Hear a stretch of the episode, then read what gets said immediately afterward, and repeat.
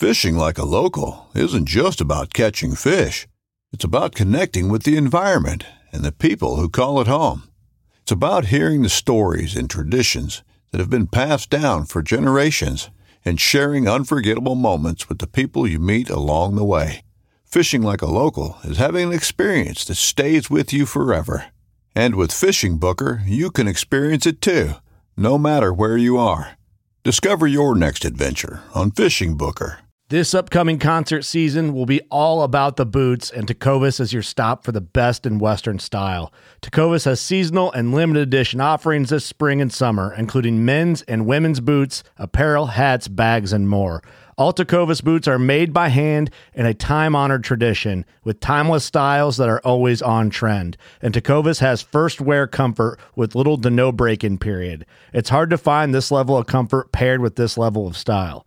Stop by your local Tecovas store, have a complimentary drink or two, that's WCB style, and shop new styles. The smell of fresh leather and friendly staff are at your service. Many stores even have leather custom branding to make your boots truly personalized. And with regular live music and events, there's no in store experience like it. If you can't make it into a store, just visit tecovas.com. That's T E C O V A S.com. They offer free shipping on all boots, as well as free returns and exchanges, and ship right to your door. Go to tecovas.com and find your new favorite pair of boots today.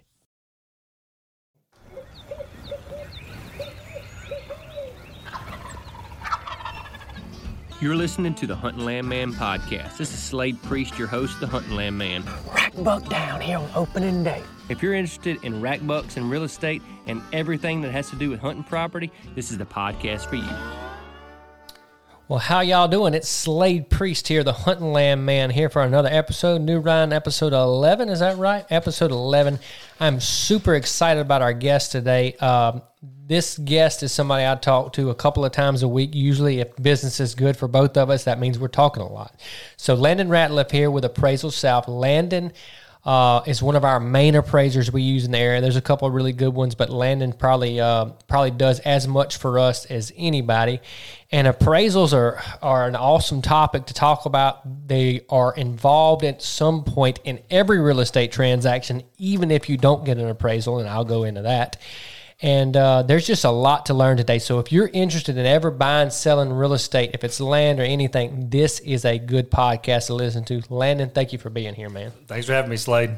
Well, Landon and I pretty, got a pretty cool relationship. Uh, you know, we've done work stuff together, and then last year, well, not this season, but last season, he had a problem turkey, and uh, we just got lucky, and uh, we we killed the tur- Landon killed the turkey, and it was a really good turkey, and your first turkey, correct? That's right. Well, Landon, tell us a little bit about who you are and what you do. Just just give us a little quick breakdown of that. All right. Well, uh, I'm from the local area here, uh, originally from Tylertown, Mississippi, but uh, went to school over here in McComb, and uh, it, I got into this business in a very strange way. So my grandfather was actually uh, in the real estate business way back in the '80s, and for some reason, when I got ready to uh, go to college, I decided that I wanted to be a real estate appraiser which I don't think anybody has that idea ever. I don't even know how I even knew what a real estate appraiser was. Um, Where did you go to college? oh, at Ole Miss. Okay. Yeah, Apologize about that. I, I know. You, you, LSU people, and just uh, for anyone listening, uh, we're in McComb, Mississippi, and there's more LSU fans than anything around here. But It's hard not to be. well, look, uh, we had such a bad duck season a couple years ago. My buddy said that I'm giving up on everything. He's like, after this season, I'm going to be an LSU fan and I'm going to start deer hunting. And I was like, well, you you be happy because the, you- the Ole Miss always leaves us disappointed on the uh, football field, and the same thing with the duck season. What So, you're trying to say is deer can't fly and LSU wins. That's right. They win consistently. You know, you just have one rough year every now and then. But uh, anyway, so uh, I, I made a phone call when I was 18 to a guy, and he said, "You don't want to get in this business. It's terrible." And so I just I wrote it off and wound up going to business school and uh, spent a little bit of time in DC, and then came back here and uh, actually worked in the building supply business, which I really enjoyed. And then uh, Benton Gibson, who's one of the founders of this office here, uh, he was building a little camp out, out around his house, and he said, um, "Hmm."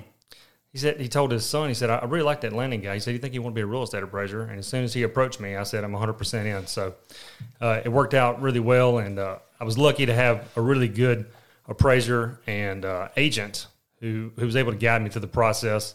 Uh, it's kind of complicated to get your license, and it's kind of like an engineer where you have to work a, a couple of years underneath someone before you can uh, actually wind up getting a license, and that's the main. It's an apprenticeship, correct? Pretty much, yeah. And that was Benton who you worked under? Correct, Ben Gibson. And, uh, and it, but it winds up being, it's supposed to be three years. It winds up being four or five years for certified general appraiser. Um, and there's three types of appraisers. You have a licensed appraiser, you have a certified residential appraiser, and then a certified general. And the certified general can pretty much do any type of appraisal. Um, and the certified residential can do any type of residential property and then a licensed appraiser can can do. It's kind of a complicated situation, but licensed appraisers are not able to do any federally related transactions, and so a lot of your houses are being bought on the secondary market, and uh, they can't do that type of work. If that makes sense.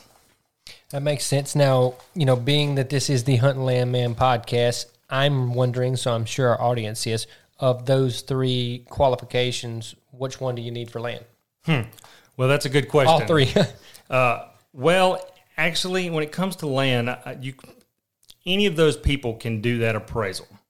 Most of your bigger banks are going to want a certified general because uh, most of these land tracts around here, there's a lot of them that are very large, and uh, you get into a lot of factors when you're appraising land, just as you know when you list land, and uh, you kind of need to know what's going on and have a good uh, ground base in knowing about timberland and and the different parts that go along with it. So I'm going to just back up a little bit, and from our audience standpoint, I'm gonna uh, I'm gonna play dumb a little bit and kind of just tell y'all, okay, this is the way this works. So, in a real estate transaction, okay, you're interested in real estate, okay, we find your place. All right, Slade, uh, you found this hundred acres in Woodville, and this is what we contracted it for. Um, we checked a little box on the contract that says it has to appraise, which we usually do. Uh, if you are getting any type of loan, you're going to have to get an appraisal. So, Slade, how do I know if I'm not pay, if I'm paying too much or, or if I'm paying in market where I'm at? Well, that's where the appraiser come in, and that's where an appraisal is important for the bank because something happens to you and the bank had to foreclose, they need to know that they're getting good value for your money. Now, usually, in as Alex and Riser and I talked with the uh, with Southern Ag Credit. By the way, I almost forgot to mention all these episodes are brought to you by Southern Ag Credit. They take real good care of us. Uh, they do in-house appraisals. We'll talk about maybe that on the end of the podcast. But I know Landon has done some stuff for them but uh, they take good care of us, our clients. I was doing deals with them last week. I'm doing deals with them this week. Good people over at Southern Ag Credit. But um, anyway, you know, with with the Southern Ag Credit or with any of your banks, you're usually doing on the super low end, ten percent down, but usually fifteen to twenty five percent down. We usually see twenty in the land market, and they need to know, okay, we will appraise you. I mean, we will loan you eighty percent. Let's say you contracted a place for three hundred thousand dollars, they'll loan you two hundred forty. You know, eighty percent of that. I think I did that math right, but. Uh, and that's where Landon comes in. So that is where an appraisal fits into into this equation is if you're going to finance land. And then on the on the let's say you're there's a lot of cash buyers right now. Um, there's never a bad idea to get an appraisal when you're buying a cash place. We're going to get into that i got that as one of my questions but um, you know even if you got cash money and it don't matter what you're spending it don't matter if it appraises you need to make a good investment. And a good agent and landon will agree with this a good agent if he's doing his job he's basically doing that. So in the land business, if I show up and you've got a tract of land you want to sell, Landon you got a thousand acres because you're a big dog and you're going to sell a thousand acres. Boy, we only wish. In Amite County with hard gobbling turkeys over, why would you ever sell it? But anyway, if you want to sell it, what I do as an agent, what any good land agent will do is come out there. They will have people in their toolbox, in their phone book, like Landon, like the banks. They'll look on the MLS, they'll look at things for sale. And basically, an agent is subconsciously doing an appraisal. And the way I do it now, I, I, can't speak for all other agents, but the way I'm teaching New Ryan and the way I'm doing it, typically I take a place and I know that we usually get 93 to 94% of our asking price. That's just data. I don't make that up. That's just data I know from our sales. And we look at all this stuff constantly. I'm playing on my phone, on my, on my, you know, what percentage are we getting of this? What are we doing of this? So what I try to do is I say, all right, uh, your land is worth $100,000, we need 10% negotiation. I usually put 5 to 10% negotiation. So if I if it's listed at 100, you know, I'll put it at 1 I mean if we think it'll appraise at 100, we'll put it at 110. Allow us to negotiate 5 or 10 5 or 10%. Now, if I'm an agent, my job is to sell your property for as much as I can get get it for you. But at the same time, I've got to if it's not going to appraise, usually it don't matter anyway. So it don't matter if a guy comes up there and it gives you way over value. If it doesn't appraise, it doesn't matter. So what I try to do is I tell my sellers, listen, you can't expect a buyer to pay more than your property's worth. And as you as a seller, I don't expect you to sell it for less than it's worth. Where are we going to meet? At appraisal value. And that's where Landon comes in. And look, there's a lot of there's a lot of ridges we can go off on from there, but that's the premise of it. So uh, I'm going to start on our questions if that's fine with you. Sure, sounds and good. And actually, I posted on Facebook, and I got I posted on Facebook a minute ago questions for appraisal. I'm about to do a podcast, and I got Oh, people- gosh. I got people weighing in like, woo, it's a bunch of them. Um, I'll go through them in a minute. All right. So you, you define my first question is what is an appraiser? And appraiser basically goes out and get, gets land values. That's my first big question, Landon. You're going out. We're going. We're going to just talk about land since this is the Hunting Land Man podcast. Where do you go about getting your values? How do you, I, if if I if the bank says, hey, Trustmark Bank or UMB Bank or whoever it is says, we uh, Landon, we need you to go to appraise this hundred acres over here. Tell me how this starts. So the the easiest part is we'll we'll go right out there and look at the place, and uh, most of the time, if, if we can get on if it's got a lot of good trails or anything like that, we want to hop on the four wheeler, ride around, take some pictures. We want to look at the food plots, the creeks that are running through it, and uh, you know if there's some improvements, we want to measure all those, take good pictures, and we take a bunch of good notes, stuff like that. Because a lot of times these you know you, these timberland tracks will come with sheds, equipment sheds uh, barns, camps, all kind of stuff. Any other improvements, we'll, we'll check those out, and uh, that that's the easy part.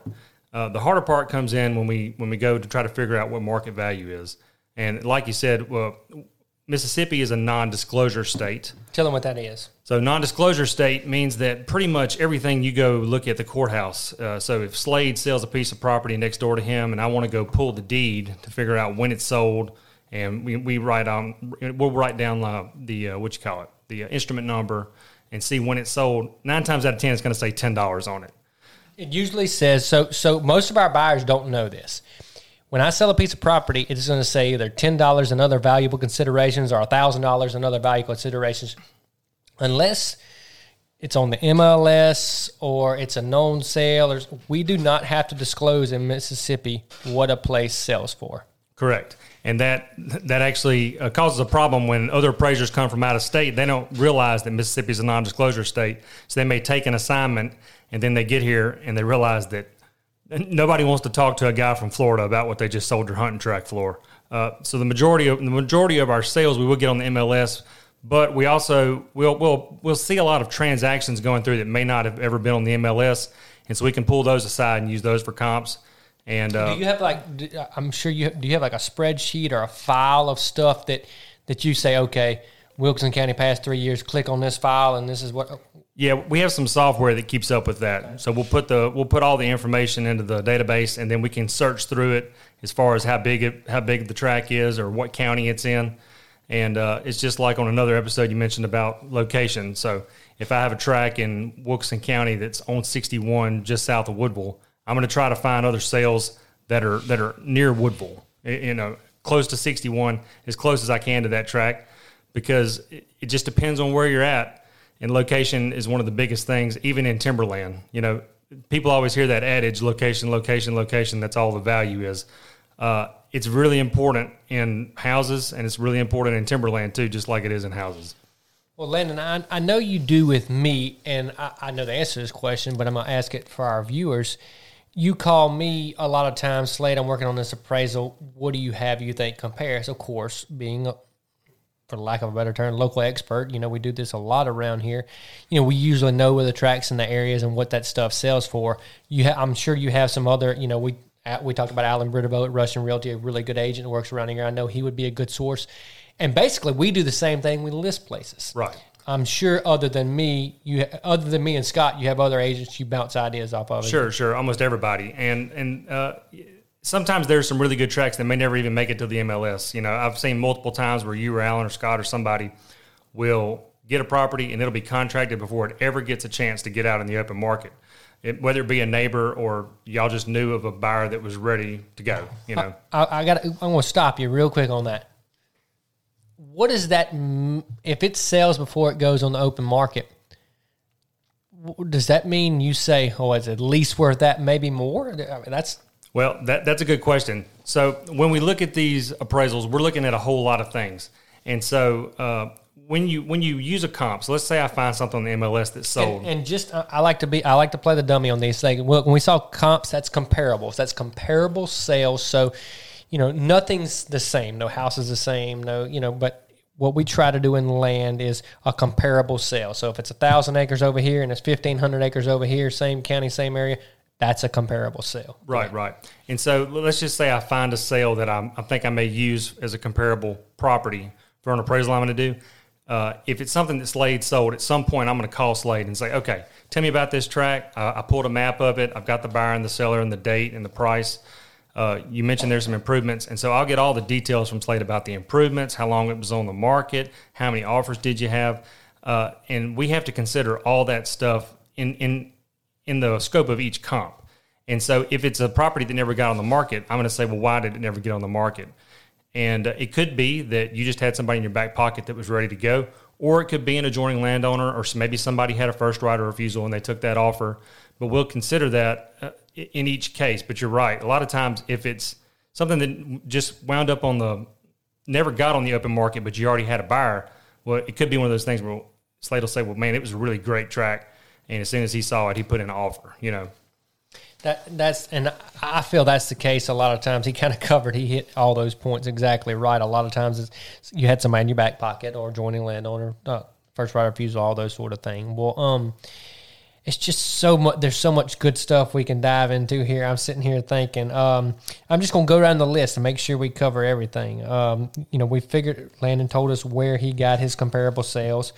Um, all right, next question I have. I get this all the time. Slade, I'm paying cash. Do I need an appraisal? Or why do I need an appraisal? And uh, you'd be surprised. So, uh, my partner, uh, Bobby Stutzman, he does houses, but we get a lot of phone calls every day. And I bet you about 50% of the people I tell them they don't, they might not want to use me.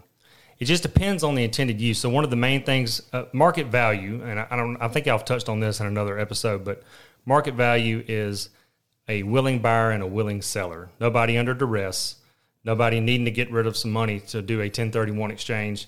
So it's just two separate parties that that are are So- not under duress. Does that so, make sense? So that so a 1031 exchange, you note that in your appraisal that that is a It depends.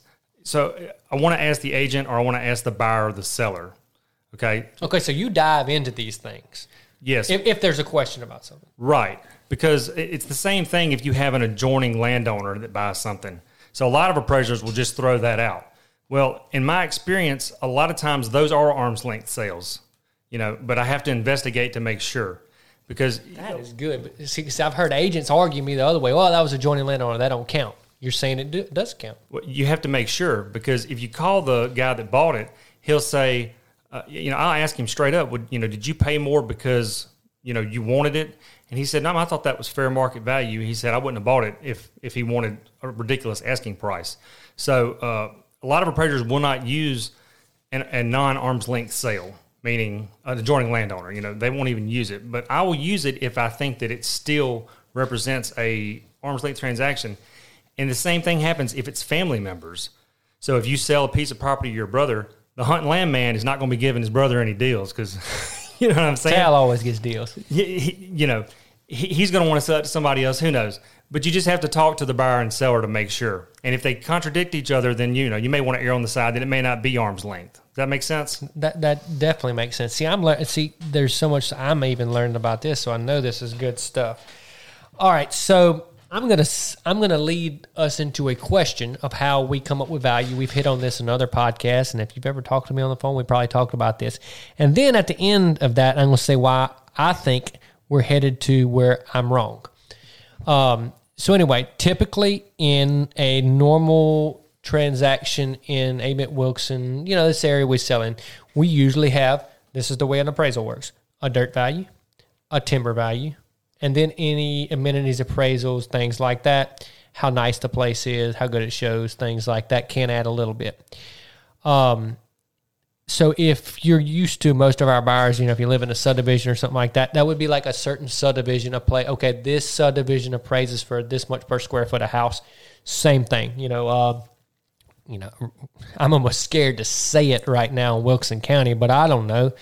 Super low end Wilson County, two thousand dollars an acre dirt. Super high end, thirty five hundred. And if you laugh at me right now, come look at my computer. I'll show you Well, the difference. Slade told me that about a year ago, and I said, dude, there's no way. And sure enough, we lag behind the market, appraisers do. And so when you told me that, I, I, you know, I take it with a grain of salt. But as the sales have come through, I mean, you know, those sales are getting on up there. I mean, and every time you look, there's an, another sale that's a little bit higher and a little bit higher.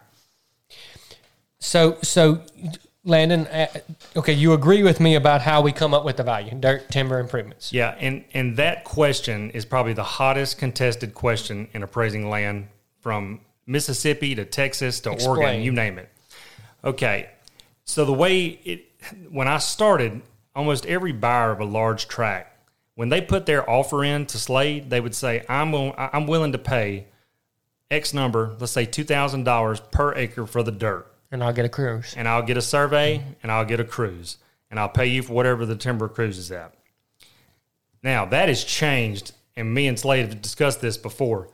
Uh, these tracks where they used to just be bought by the same people, they were mostly timber people or people in the land business who would cut timber. Uh, they would they would do all kind of things. They would they would either cut timber or fix it up and resell it, something like that. But that's how they made their offers. And I think that's changing. I think Slade would agree uh, because the recreational part is the part that's hard to put your finger on. And so uh, now, it's emotion. It's Right. less to do with a commercial, commercial, you know, pricing. yeah, and people get and people get really attached to land. And it's not just. I mean, eh, you know, I'm a new hunter. I just started ten years ago duck hunting, and I started turkey hunting two years ago. Now I see, the, you know, that part of it. But before then, you know, I had an He emotional started turkey attachment. hunting, and all his appraisals went up. I don't know what. telling you. I'm, I'm glad. I'm glad I had Slade to help me. I, I was way too loud. I never would have killed a turkey without Slade helping me, but it, it worked out pretty well. Uh, but anyway, it just now now these offers are based on kind of a whole value, timber and land. Does that make sense? Oh, I know what you're talking about. That's where I'm headed. And so, but but this brings me to another point. Uh, you know, like I said, I turned down a lot of appraisals because what I'll say is, I need to know the intended use. Okay, if you're about to just put it on the market, then you may not need my appraisal. Uh, you know, a real estate professional who sells property like that all the time can get you close. If the two of y'all may not be jihoing, then it may not ba- it may not be a bad idea to hire an appraisal. Some of these tracks, you know, if you're selling And, a and what, what, what Landon's saying is if I show up for a listening appointment and I say it's worth this, and they say, well, I think it's worth this, I say, well, I disagree, but I tell you what we can do. We can get an appraisal, and then we can look at the. And, the reason I say that's sometimes a good idea is because if you list a property too high, no one will come look at it. And and what you said earlier, ten to five percent, that's probably right. I keep up with all kind of data. I look at how many days the track was on the market before it sold, and if you look at those numbers, when they start getting on up there past two years, they're probably listed way too high and nobody's coming to look at them and they get kind of stagnant on the market and nobody wants to come look at them because even in myself if, if i'm looking at a timberland tract close to my, my place in between here in walthall county if it's been sitting on the market for two years something's wrong with it. There may not be anything wrong with it at all. With the perception. yes but in my perception something must be wrong with it if it's been sitting on the market for two years and nobody's made an offer on it. And so that's a good idea because this is a huge investment and you could be missing out on a lot of money if you if you don't know where you're at And Landon led us into a statement that I've been saying lately. I accidentally stumbled upon is we may have to list your property lower. Listen real good. we may have to list your property lower in order to make you more money. I agree. That, that that surely could happen, and especially in the way the market is now. And and Slade's not blowing smoke. This market is unbelievable. Ever since I've been under pressure, this is the hottest this market's ever been, from houses to timberland, everything. And you know who knows what all the factors are. Uh, I, I'm of the theory that it's probably here to stay. I mean, there will be probably a little drop off in house prices. Uh, but I think that the, the trend on the long run is that this land value is going to stay on, on up there a little bit. But uh, you know, the- And land values, I mean, how long you been doing appraising? about ten years. And I, I've been doing real estate 15 years. There's never, if look, look, and look, we, none of us have a crystal ball. If we do, we wouldn't have to be sitting here. But there's never been a time where land values did this like the stock market. You know, it may it may do this a little bit, but in general, it's a steady, steady, steady trend up. Yeah, I would say over the last 10 years, we probably had two little dips. And when I say little dips, they weren't substantial. I would say maybe 10% where. And I'd know, I, and I would call it more of a flattening. Yeah, but you have to look at the overall picture. Mm-hmm. So if you take the dips, the ebbs and flows from Katrina when things really shot up, well, then that was kind of a fluke. And then things fell down a little bit after Katrina. But since then, it's up and down, but it's it's trended on the upward. Right. And and you know what I always say about land, and I may have said this before. If Elon Musk or Trump or Biden could get on and tweet about something and it affect the value of your stock, personal opinion, you're in the wrong stock. Look, I'm sure you can make a bunch of money on Bitcoin. I got a buddy that runs Bitcoin radio podcast, and that's great. That's great. That I, I, and if you feel comfortable with it, amen. And it may be the next big thing, and it's looking like it probably is. But this is the deal if Elon Musk gets on there tomorrow and says Tesla's doing this with Bitcoin or this with Dogecoin or what, whatever it is, and it affects the market that much, look, every one of them could get on there tomorrow and say land sucks. I wouldn't buy land, and guess what would happen? Probably more people would buy land. Yeah. Well, I mean, and that's a good point. Uh, there are a lot of factors that are going on right now as to why land's going up, but that's one of the main issues. If, if you can't put money in a savings account and make any money or put money in a CD, land's a much better option, especially around here because at least you can grow timber. Now, you don't have to cut the timber, but at least you've got what appreciation you're going to get from the timber. And the dirt, dirt value appreciating. And, and I saw you post the other day, you know, the largest landowner in the country is Bill Gates. And Bill Gates is diversifying by buying land. And I've read an article that his thought is, is that he's trying to diversify, diversify a part of his portfolio. And the majority of this ag land, he can rent it. And they've done studies where a lot of this ag land, it's appreciating at on average 2% a year, plus he's getting a 6% cash rent. So he's making 8% on his money every year. Safe eight. Safe. Very safe eight. Safe. And a lot of tax write offs, which is so huge for him. Uh, with that, hey, exactly why I own a big piece of uh, farm ground in the Midwest. That's right. There you go. I'm like Bill Gates, except a lot less zeros. That's right. That's right. But you know, and and that's uh, one of the things that also changes real estate is your your market alternatives. You know, so even in the commercial space, what you expect a property to make depends on all these other factors that are going on in the economy. You know, right now where you can't put money in a savings account and make money. When I was a kid, I think my savings account was making eight to ten percent. Now it's making you know a fractional percentage. Right. And so it's just another safe way to diversify your portfolio. All right, we kind of touched on some of my um, on some of my uh, things, my questions here. Uh, today's market will it last? So you said you're thinking it will. It, it's here to stay. I don't have a crystal ball. You know, I like to watch CNBC and you watch these stock guys. Nobody really knows what's going on. Now, Least of all the stockbrokers, Matthew McConaughey, Wolf that's right. Street. That being said, I mean, you know, I tell people this all the time. You know, there are a lot of weird situations that appraisals come in at. So, for example, there'll be a weird, like, circle shaped building that's metal or concrete that doesn't match anything in the market. And there aren't going to be any comparable sales. And when we get done with it, you know, we feel like, I hope our guess is good because our appraisal is an educated guess. It is our opinion. Now, somebody could come in and totally disagree with my opinion on the next day and do a, do a similar appraisal. But we feel better because every now and then we'll see that those houses sell or those properties sell. And when they're really close to what we said, then it kind of proves that, that our educated guess was correct. Does that make sense? Mm-hmm. Yeah, I, I, I, I totally get it, and and it really is. It's, it's an opinion of value, and what's tough. I had another broker, a really good broker in Mississippi. We were talking about because I told him I was doing this podcast, and he says, "Dude, it's so hard because a appraiser, in his opinion, is not a it's not a, it's not telling you what something's worth. It's telling you what comparable properties has sold for in the past. It's a report of what's been sold in the past, is what he said. And and, and I, I thought about it. I was like, he's right. And if he said if he said if you had to only rely on appraisals, how do prices go up? Yeah, that, that's a good point, and uh, it's something that you know me and my partner talk about a lot because you know if, if, for example, just the lumber prices, if you don't even count the real estate market going up, if you just look at the lumber prices and how much a new house will cost, uh, you know, we don't have comps to justify. That was what one of my these are questions. going up. That was one of my questions somebody posted on Facebook to ask you. How has the how has the pandemic affected property uh, property appraisals? This comes from Bryce Bel- Belsom. And how has the cost of lumber and the cost associated with building affected appraisals? I talked to an air conditioning guy last week, buddy of mine, in air conditioning business. He said, "Dude, everything in my market just went up forty percent this week."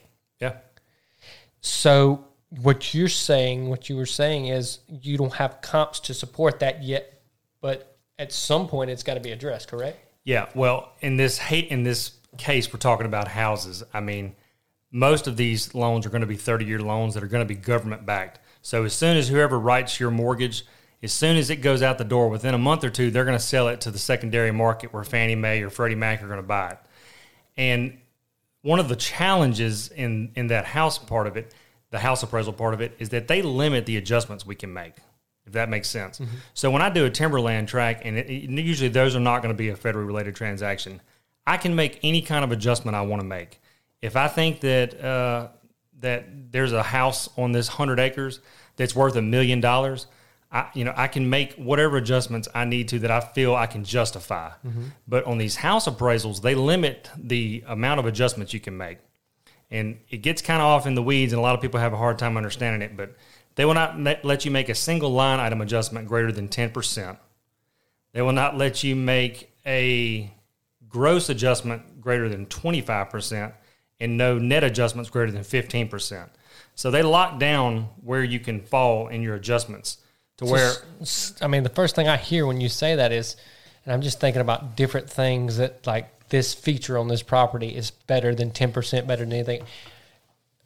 This is a, a terrible, maybe a terrible way to say it, but it almost sets you up for failure sometimes. Yeah, and and that's what's different from these these house appraisals than they are from the other appraisals that we do. Commercial the same way. I can make a hundred percent adjustment on a comp if I think it's inferior. Mm-hmm. I- If it could be it could be inferior by hundred percent. Good examples that appraisers always use are swimming pools. Okay, That's somebody has a question somebody put on here about swimming. Well, go ahead. swimming pools, guest houses. Th- Those are the two headaches that cause a lot of problems. I have a friend of mine. Uh, he purchased a lot, and it had a huge guest house that the guy was living in. It was like a thousand square feet, and he built his house next to it. Now, the truth is that when you put that on the market, let's just say the house is worth three hundred, and let's say that, in my opinion, it, you know, the guest house could be worth a hundred thousand By itself. by itself. No, even together. If you put it on the market, you might be able to get 400 for it, but it's never going to appraise. You know, a good example is in- Because that second dwelling won't appraise for the square foot. The right. So if you're if all of your other comparables are 300,000, that you cannot make an adjustment greater than 10% for that guest house. So the most you could put on that guest house would be $30,000. okay. And another thing that those government loans require is to pick the middle of the range of values. So if you have three three comps and they adjust out to three, three twenty five, and three fifty, it doesn't matter if you think three fifty is the best one. You've got to use three twenty five. If if you don't do it, they'll throw it back and say no good. So what Landon is telling y'all on all this stuff, if you've ever been mad at him or other appraisals, they have rules for things they can do, and it, it's just tough sometimes. That leads us into our next question. Um, what if my what if I contract a place and my appraisal is too low? Okay, that's a very good question. Uh, and I tell people this all the time. I, I got a lot. I got a lot of friends. So as you know, you're in the land business. You got friends call you all the time. This is happening. What do you think? They asking your opinion. Nine times out of ten, when I get a call from a friend, they're complaining that the appraisal was too low. And my first question is, I ask who it was because I know which appraisers are good and which ones aren't. And if they tell Amen. me, if they tell me one of one of the guys that I know does a pretty good job, I'll say, well, look, They're a really good appraiser. They know what they're doing. But go ahead and send it over, and I'll be glad to look at it for you. Um, and nine times out of ten, the appraiser was right, uh, and I'll tell them that. But if, if you get in a situation where your appraisal comes in low, there, there are things you can do. So any any good appraiser, professional appraiser will will listen to you and and hear uh, your arguments as to why you don't agree with it. The problem is is that we're going to have to have other comps, and when you have a good agent that's professional, they'll go quick as soon as as soon as it looks like it may not go, they'll send you some comps. And if they send me some comps, uh, I, I'm I I make mistakes you know and so if if there's something and, that and, I, the, and, and to back Landon or any other appraiser up, usually the agent knows more about the property.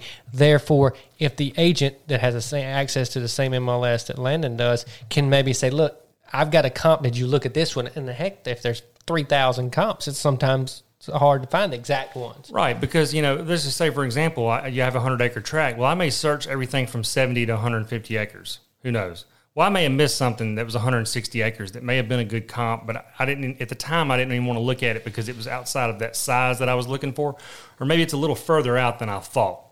Uh, you know, but but it's still a good comp that I could have used. So what I tell people when when when they have a problem with an appraisal is to talk with the appraiser, uh, be respectful, and you know I tell people this all the time when, when they don't agree with me. Uh, you know, it's just an opinion of value, and if you have some more data, I'll be glad to look at it, and I'll be glad to listen to your concerns, and I, and I may change it.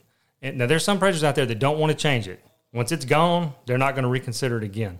And most of the time, I do not change it. But uh, if there's some data out there that, that I need to rethink, or there's some things that are maybe brought up that uh, I didn't think about that, that maybe I should reconsider, then I'm not above changing it. Does that make sense? It does. It does. I'm gonna um, use another line from Wolf of Wall Street here. Uh, me and Landon and the banks and some loan officers and things like that. We say this all the time. Appraisals are a fugazi, and what's a fugazi? It's here, this area. It's well, what is it? You know, and what and, and it and we said this before the podcast, but I'm going to repeat it. Okay, tomorrow if I contract this tract land at four hundred thousand dollars, Landon's going to laugh when I say this, but guess what the appraisals will come in? Usually 400, 402, and something like that. And that is because That is because this is this is another good hot here. topic. It's a hot topic, and uh, when when I when I, you know if I go out and do an appraisal, let's just say it's some just strange person off the street I never met before, and they got referred to me. Uh, I have to ask if it's sold in the last three years, and I have to analyze that sale and kind of summarize the details and put it in the report. And if it's under contract, I have to do the same thing. I have to look at the contract and analyze it as well. So that is part of a regular appraisal as you look at the contract and of course sales price and all that. Right. Argument being that if you've got it contracted, I should probably give it a look because, you know, if, if I'm coming in too low, well, maybe I need to look back because it's been on the market for only 30 days and it's already contracted. And then, you know, if it's coming in low, I'll call Slade and I'll say, well, you know, have you had any more offers or something like that? And a lot of times there'll be multiple offers coming in on it. And, you know, all that, all that information we take in and, and we summarize it in the report. Most of the time, the report's going to the bank. They're the mm-hmm. client. They're, they're the intended user. Yeah. So the bank is the client for Landon, not the person buying the property. Yeah. And so my goal of the appraisal is to make sure that they're not loaning too much money out on this place. But that brings me to another point. A lot of people get mad. Uh, let's say Slade gets something contracted, and the guy's name is Bob who's buying it, and he's the one that's paying for the appraisal going to the bank. When I get done, Bob's going to call me and say what it come in at. Okay, I know Every, it sounds every, crazy. every day. I cannot tell Bob. Bob is not the client. I can only tell the client. Now, I think there's also, don't quote me, but I think there's a law requiring the bank to Mm-hmm. give Bob a copy of the appraisal. But I'm not allowed by the law to tell Bob what it appraised for because he's not my client. That's good information. Tell me this. I've never asked you this, but this is a good thing. Of course, unless it's where I have my house, you know, if me or Scott or Ron Rushing or any of these wholesale guys buy a piece of property, our intended use usually was to at some point in the two to three years resell it. Do you take that in consideration? What I'm saying is, if I buy a piece of property, you know I probably got a pretty good deal on it, or or, or I or I have a plan to make it worth more. Do you consider any of that? Uh, Well, I mean, if it's something that I know are flipping, uh, most of the time I don't want to pay any attention to the. I mean, I, I will still report, you know, what you paid for it and everything, but it, it doesn't matter because I know that y'all are going to get it for cheaper. And nine times out of ten, if it's one of if it's one of you guys or if it's one of those guys that uh, that's maybe in the timber industry and they'll buy something and then they'll immediately cut half of it and then turn it back and put it on the market within two months, clean it up, do some dozer work, things like that, and then you know I note it, but I don't give it any weight because I know y'all got a deal. And nine times out of ten, if it's something that y'all bought, you probably get a deal. and that and, and that's not a that people like what we do are, are dishonest or anything like that. It's like um, you know, my family's in the timber business. You know, I know all about the dirt business. I know things about that. So there's things like if I know that there's a good timber market come up, I need a track where I can capitalize on that. I may buy your track because of knowledge. You know, knowledge. It's no different than if somebody's in a stockbroker business and you know they know that Google's about to buy. Yeah, whatever. Yeah, but that could be anybody. I Yeah. mean, you know, if if if, if I found something, you know, I, I'm probably not going to buy it unless it's a deal, Right. You know, and I'm going to want to try to make sure that I can flip it, make some money. And there's a lot of people out there. It's not just real estate professionals uh, or timber guys, but you know, anybody can do that. Right, right. Uh, and it's all gambling, so it's not like we got a crystal ball. It's true. It, it, feels a little safer though. Mm-hmm. Like we said, I mean, you know, worst case scenario, you can hunt it. Right. And, you can cut the timber and you can hold on to it for a little while. and you can go ride in the afternoon with your kids and catch a fish. That's right, And, that's uh, right. It's it's hard to beat land. Uh, we'll keep going down. I'm going to look at some of this um, some of this uh, list here on Facebook. All right, expectations for 2022. I would I'll say this now. It's not too early now. 2021 is hotter than 2020, and that's crazy to say. But I'm looking at the numbers right behind Landon. It is. Uh, there's no doubt. Uh, I kind of track the entire market by half year, and uh, we looked yesterday, and you know it, it's insane.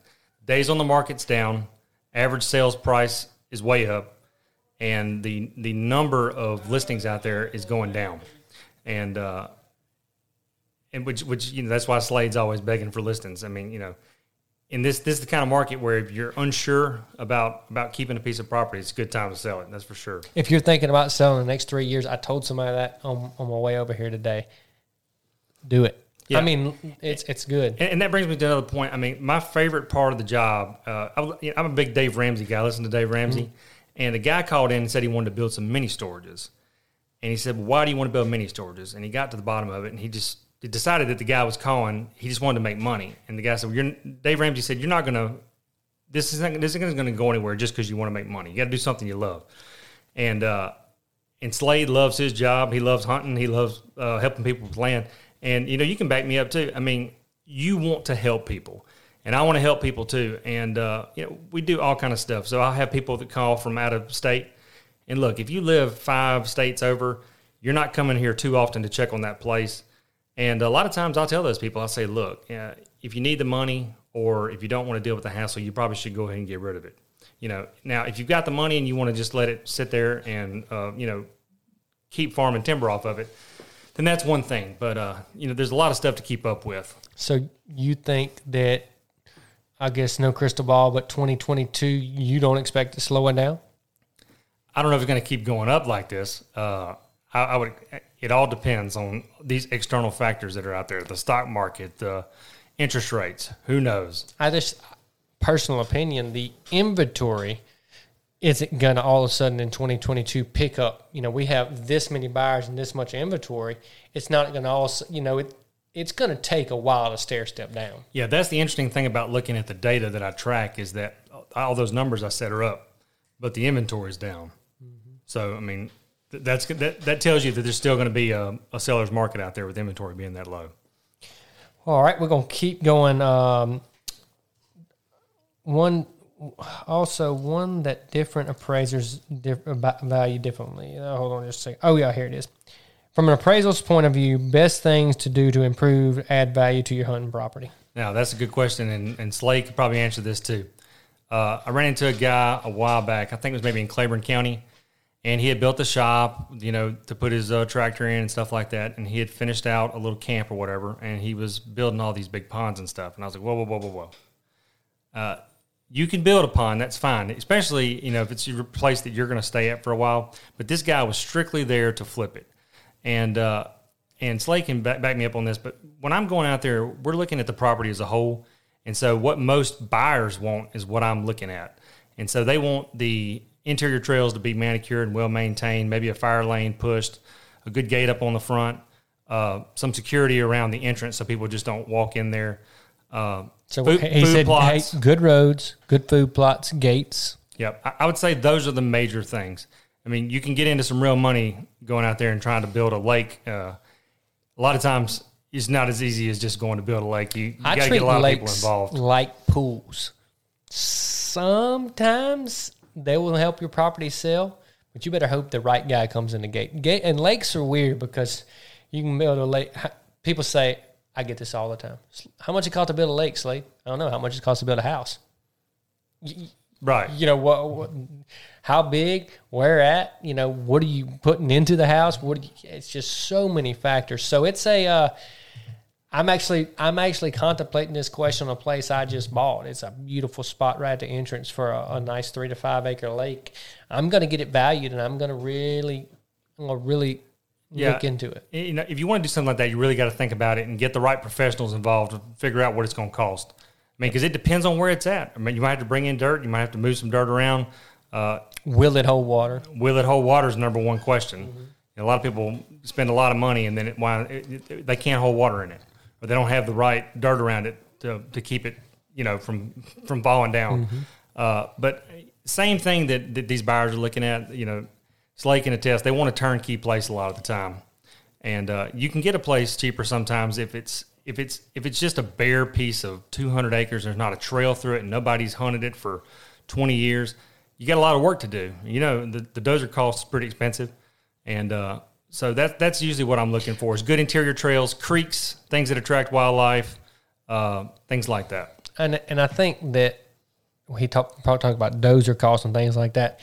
If you can't see a property, if it doesn't show well, man, that bush hog or that mulcher or that dozer, you can usually I I say pay for it. If let's say you spent five thousand dollars on that type of work, I usually say you can get ten thousand, fifteen thousand dollars $15,000 out of that money because yesterday, this is an example. New Ryan and I were looking at a piece of property. It was early in the morning, which a lot of clients we start early in the morning looking at property. During summer, it's hot. We got limbs hitting us. I'm getting soaking wet. This is a million dollar piece of property. I'm like, do I want to spend a million dollars right now? No, I want to get dry and get all these spider webs off of me. Or you're talking about a million dollar piece of property. I spend five thousand bucks a week with a dozer, four or five days with a dozer, a mulcher, or whatever the case may be. I ride on. Man, this place is nice. Nice little trails, and I feel good when I get off it. With these recreational tracks, a lot of times we're buying. People are buying it off of emotion, so you got to have a good emotional experience. And look, I study this stuff. I like you said, I love what I do. I study this stuff. How somebody looks at a piece of property, how they feel when they get off of it, how mama feels when she drives in. Oh, it can make a break. That- it I agree, 100%. I tell people all the time, this is funny. I think I've said this on a podcast. Most of my clients are from Louisiana, and sometimes their husbands come.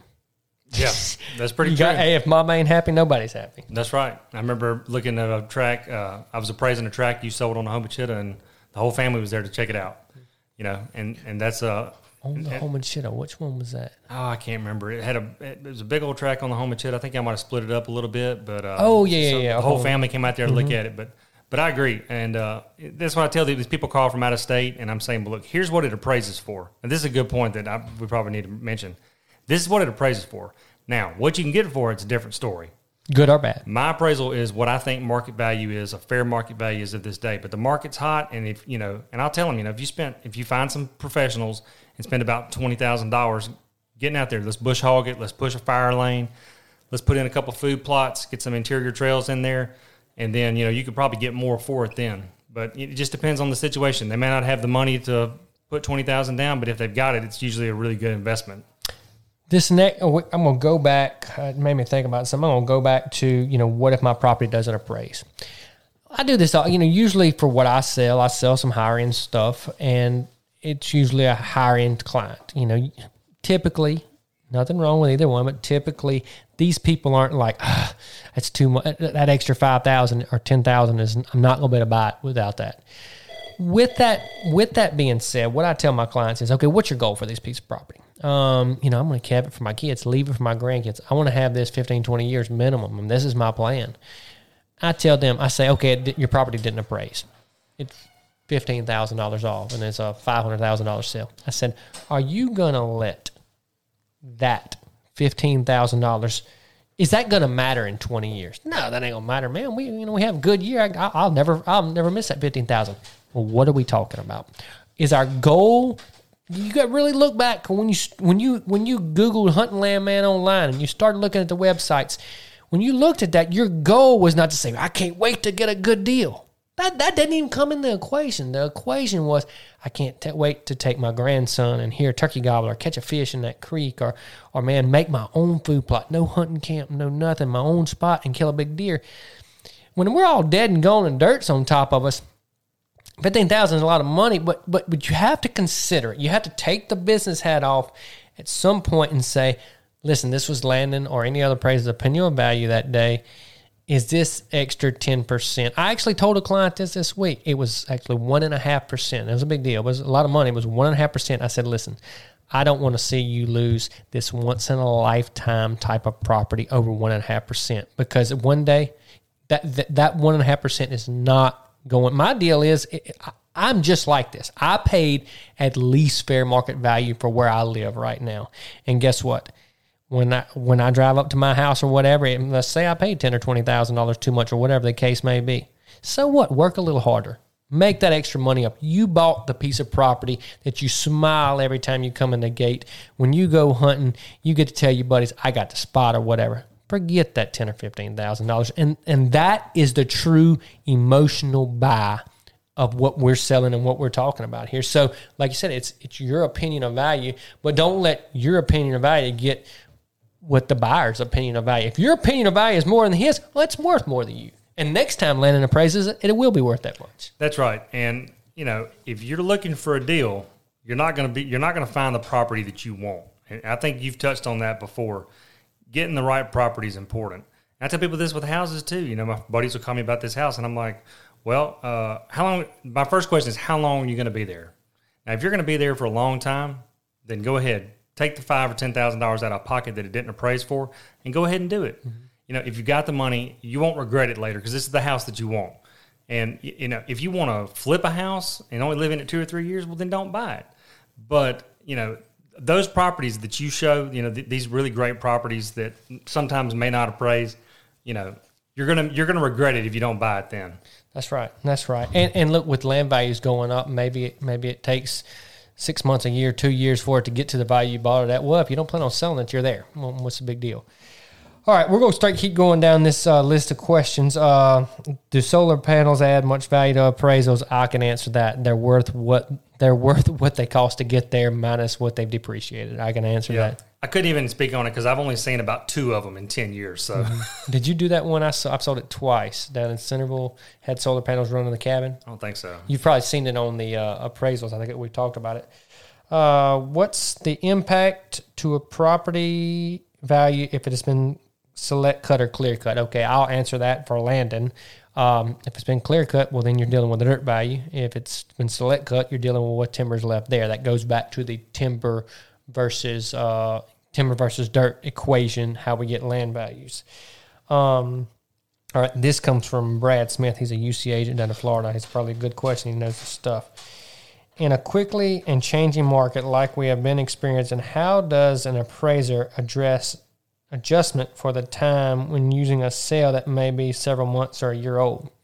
That's a good question. So the the theory behind this is easy to understand, but a lot of the classes, when you know when you get your appraisal license, a lot of these classes, uh, the theories make sense, but they're a lot harder to apply.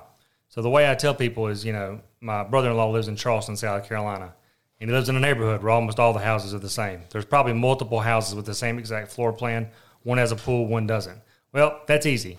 If if one sold for 300 and one sold for 310, I guess the pool was worth 10. That doesn't happen here. Almost no houses are the same. A lot of times we'll get kickbacks, especially with land. Oh, I mean, that's what we just discussed is every land track's different from from the size of it to how much timber's on it to what kind of improvements are on it.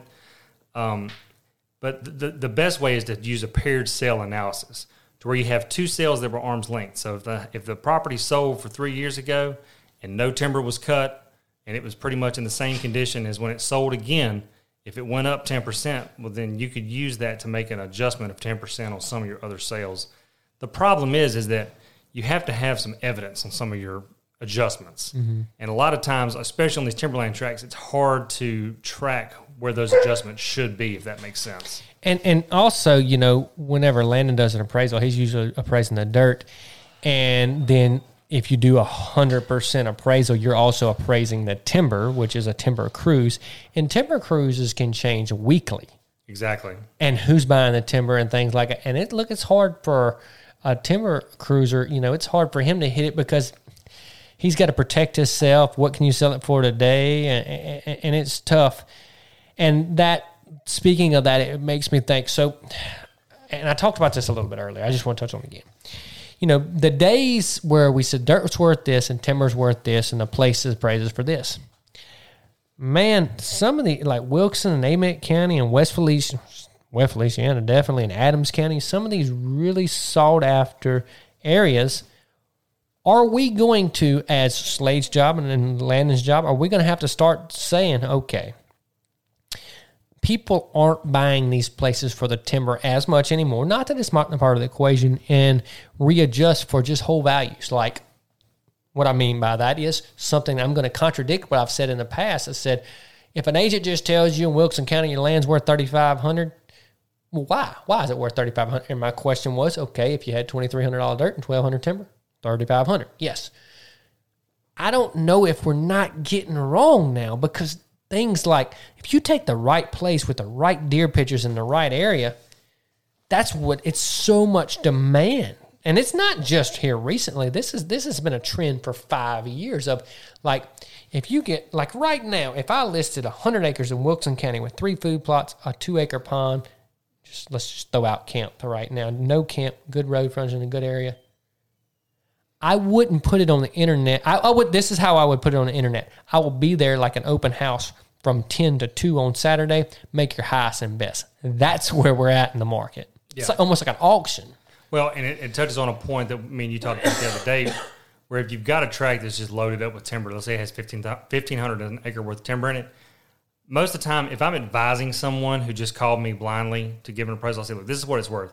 If I was you, I would probably talk to a forester and I'd probably go through there and select cut it pretty hard, or maybe, you know, if it's plantation pine, I'd go ahead and thin it because it probably won't change the value when you sell it. That that's true. And I think it goes back to what we said is the buyers, the way the buyers are buying these properties, the way they're making their offers is different. and and you know that that changes some of the investment strategies of buying a piece of land around here because we used to be so timber involved and it is but our dirt is going up in value faster than our timber is growing in my opinion. And that's what i'm seeing i, I don't see that changing because i hear it in my clients voices when they look at land what their friends are doing. You know most of our clients in southwest mississippi come from baton rouge new orleans home you know south south louisiana. And they're just they, they love this stuff and, and and and you know excuse me and I just don't see it slowing down. So I think Landon and I and every other appraiser and bank and everything, you know, we're going to almost have to start adjusting, you know, to almost whole values. Yeah, and, the other thing that's going to be a challenge here is that every bank's different. And so some of these banks, they don't want to loan on the timber value because they don't want to have to sit there and babysit. It, it- you know, if a guy buys 300 acres and they and they loan on the whole value, they don't want him to go out there and whack all the timber off, and then now they're sitting upside down in their loan. Does that make sense? Mm-hmm. And then some banks look at me like I'm crazy when I ask them if they want to separate the timber from the dirt What do you mean? because Yeah. because they're like, I don't understand. I'm like, well, you know, they might go out there and cut all the timber, and then you've gone from a nice recreational tract with a twelve hundred dollars an acre worth of timber to a piece of cutover that nobody's going to want to buy.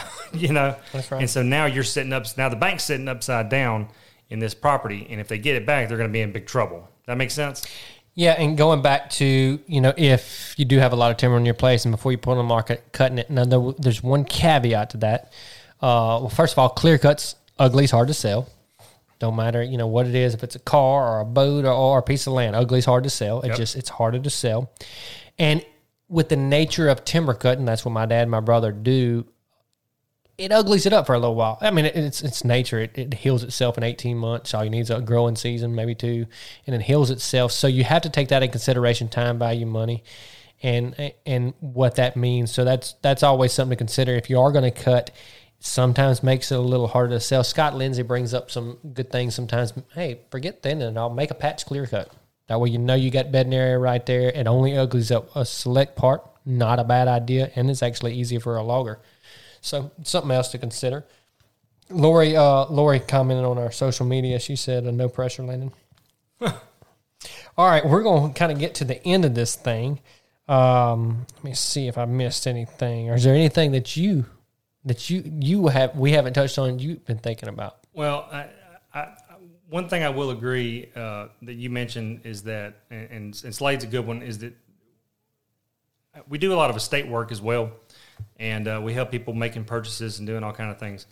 The most successful people out there hire professionals, and I touched on this with Slade. You know, you need a good land guy, you need a good accountant, you need a good attorney, and uh, no matter where you're at, I don't know if you're listening to this locally here in our area or if you're you know anywhere in the country. Uh, when you hire your professionals, try to get some referrals. You know, uh, that's that's Slade's not going to refer you to somebody that he can't put full faith and confidence in uh, and that whether that be a surveyor or a timber guy or a real estate agent, and those people that surround themselves wind up being more successful in the long run with with their investments and things like that. Um, but just you know, one of the big things about appraisals is I stay in my area. Does that make sense? Mm-hmm. A, a, million percent. And so I try. I, we go over to about Columbia. We go all the way to the river. We cover the first three, mm, three or four parishes in Louisiana and there are some properties that I don't appraise. Uh, for example, I don't know. I don't. I try to stay away from Hammond doing commercial. Okay, but but as far as everything else, I stay in my area, and if someone has a property that's outside of my area, I'll say, "Look, I appreciate you, but uh, but I'm gonna have to get you a referral to somebody else. I don't really cover that area." Uh, that's one of the biggest things. A lot of appraisers they'll go way outside of what they know, and that's why it's, it's you're you're saying stay in your lane. And look, it sounds like some look. I mean, I'm gonna say this. I'm a trustworthy guy. I know I am. I know. I, I guess untrustworthy people probably say that about themselves. But whenever I hear somebody, when I don't know who the appraiser is going to be, I don't know who the banker is going to be, I don't know who the attorney is going to be. You just don't know how much that scares up an agents. Not because we're like, oh my gosh, we're not to be able to cheat somebody. It's nothing that. It's like Landon knows what he's doing. I had an appraiser that is actually a pretty good appraiser in this area, and he appraised a piece of landlocked property the other day for us that my client was trying to buy, and he didn't know anything about the access or how you get there. He went in on a road that he couldn't le- legally access, and I could eat his appraisal apart. I mean, it, there's nothing you could say, and everybody, the attorney and the the the appraiser, they knew more than me. I said, "Look, I'm not being." braggadocious or anything. I said, I sell all around this every day. Every comp you have on there, my name's on, it won't sell for that. So what does it seem like? Slade's trying to get it cheaper for his client, which I am, but I'm I'm being truthful. Like you got to stay in your lane and know what you're doing. If I go to uh, if I go to Pike County, Illinois tomorrow, guess what? I don't really know that much about those values. It's just too expensive, and so I stay in my lane. Uh, now that now you you know you can go. sometimes we list stuff a little bit out of our core area, trying to grow our business, and we really have to lean on people that are in our toolbox, like Landon or maybe a local appraisal in that area, or a banker, or things like that. And you know we can we can try to do those sort of things. But I think it, Landon touched on a very important topic. Stay in your lane when you contract or you're doing real estate. Make sure you you got a, a good agent. If it's me or if it's another another company, they're local they know things that that man look you, you just the, the, nightmares we hear about well this agent said this that, that, how do they know they're not from here you know and and what ends up happening you know they those agents that, that are, are, appraised well they end up calling us anyway Yep. We're ended up going to have to do the work for them anyway. If it's attorneys the same way, an outside attorney trying to close something in Wilson County, Adam or, or Sarah's going to end up doing the, the work anyway. Right. And, and the same thing, you know, I, I come in on the back end of some deals where this guy's confused about my appraisal why it's so low. And I said, "What do you mean?" He said, "Well, I bought this track over here, and it appraised for twenty five hundred. And I said, well, "That seems. It, it, depends on the area." But I said, "Wow, that seems really high for that area." I said, "Who did the appraisal?" And he said, "It was some guy from Alabama." And I was like, "Well." there's your problem right there. You know, I- I don't know if the guy from Alabama did his due diligence to figure it out, but that seems mighty high. And then I ran it off, you know, talked to two or three other appraisers, and they all agree with me. Uh, that's the problem that people run into. But you know, Benton Gibson, the guy who started this uh, United Country office years ago, he, he probably got out of it around 2009, 2010. But uh, he's the guy who trained me in the appraisal business. And one of the key things he told me when I started was, "Look, Landon, just always be honest, help people out. Don't worry about it. We turn all kind of appraisal work down all the time. But if you're honest and help people out, then the money will come later. And I think that's true in any profession. My wife's uh, got a jewelry store here in town. It's the same thing in jewelry. You got you got to trust who your jeweler is. Uh, you got to trust your appraiser. You got to trust your real estate agent. And if you don't have that trust, you're gonna run into some problems. I told that to uh, Sarah Jones at Jones Law Group the other day. I told Sarah I was signing a bunch of papers. I was buying a piece of land, and I, and, and you know I was jokingly saying, I said, if I have to read all this stuff, I'm going to find me a new attorney. I agree. facetiously, and that's and that and that's the thing. Not that I knew what any of it said anyway. So, Landon, you listened to a couple of these things, and I'm sure you've thought about this. All right, you got a hundred million dollars, and you get to go buy land anywhere for any reason. Hundred million net, bunch of money. Where are we buying and why? Well, I, I'm gonna have to go with everybody else. I'd buy most of it locally, uh, just because you know, growing up here, and uh, my grandpa had, has a place between here and Tylertown, and uh, but I'd have to get some duck hunting property, and I don't know where I'd have to go. I might have to go to Missouri because Stuttgart's been pretty uh, pretty rough the last couple of years, so. Probably have to go and get a little duck hunting property up in Missouri. That way, my, my buddies come up there and we'll do plenty of duck hunting. Well, you got a hundred million dollars. You could buy it anywhere because you can get a plane. That's true. Or Yeah, I guess I have to get my pilot's license too, but because that that's a long haul even to Stuttgart, let alone going to where you're going. What is that, Pike County, Missouri? no, that's actually in Harrison County, Missouri. The new place is up. Basically, it's in Iowa. Ooh, It's a long ways. that's a long trip. But It's you a- know, that's that's what I get for starting duck hunting. It's uh, it's it's too expensive. Everything about it, you, you got to drive too far. Uh, I should have just stuck with the deer. I, I could get them out of my backyard. It'd been much easier. But yeah, we'll get most of it here. We'll get a little bit, little bit of duck hunting land up there. I think that's what I'd do. All right. Well, I'm just looking sure, making sure we answered all the questions. New Ryan, you got any any good questions for him, or did you learn anything today? I feel like I missed about half of it. You did. You can't teach these kids nothing. Ole Miss fans, you know. Well, um, when he when I came in here when he first started working, I said, you know, you ought to work for Slade. I said it'd be a, be a good learning experience, and he's like, that's what I'm doing. I said, well, bingo, here you go. And there you go. Well, Landon, we appreciate you having. Uh, we appreciate you coming on the Hunting Land Man podcast. Again, this thing is brought to you by Southern Ag Credit. They take good care of us here on the podcast. Good, good, take good care of our clients. I think we learned a lot today. This is one of, if not the best, one of the best podcasts we did, just from an informational stuff you need to know about appraisals and and and just you know where appraisals come from. And I really mean that in the fact of don't let a, what a what a appraiser's opinion of value and your opinion of value, you know, because you purchased it for that much or thinking about purchasing it that much. Don't let, don't let that get in the way if it's a small percentage and it's not going to affect you five or twenty years from now because it's you know the the goal remember the goal of the why if you're buying to flip different as you said different different deal but if you're buying to keep and enjoy with your family you need to take that into consideration landon if you will hit that blue button and we're going to get on out of here Hey, thank you for listening to the Hunting Land Man podcast. If you will, take a moment, give us a five star written review, guys. This really helps us out. And if you know anybody you think will be interested in this podcast, please share it with them.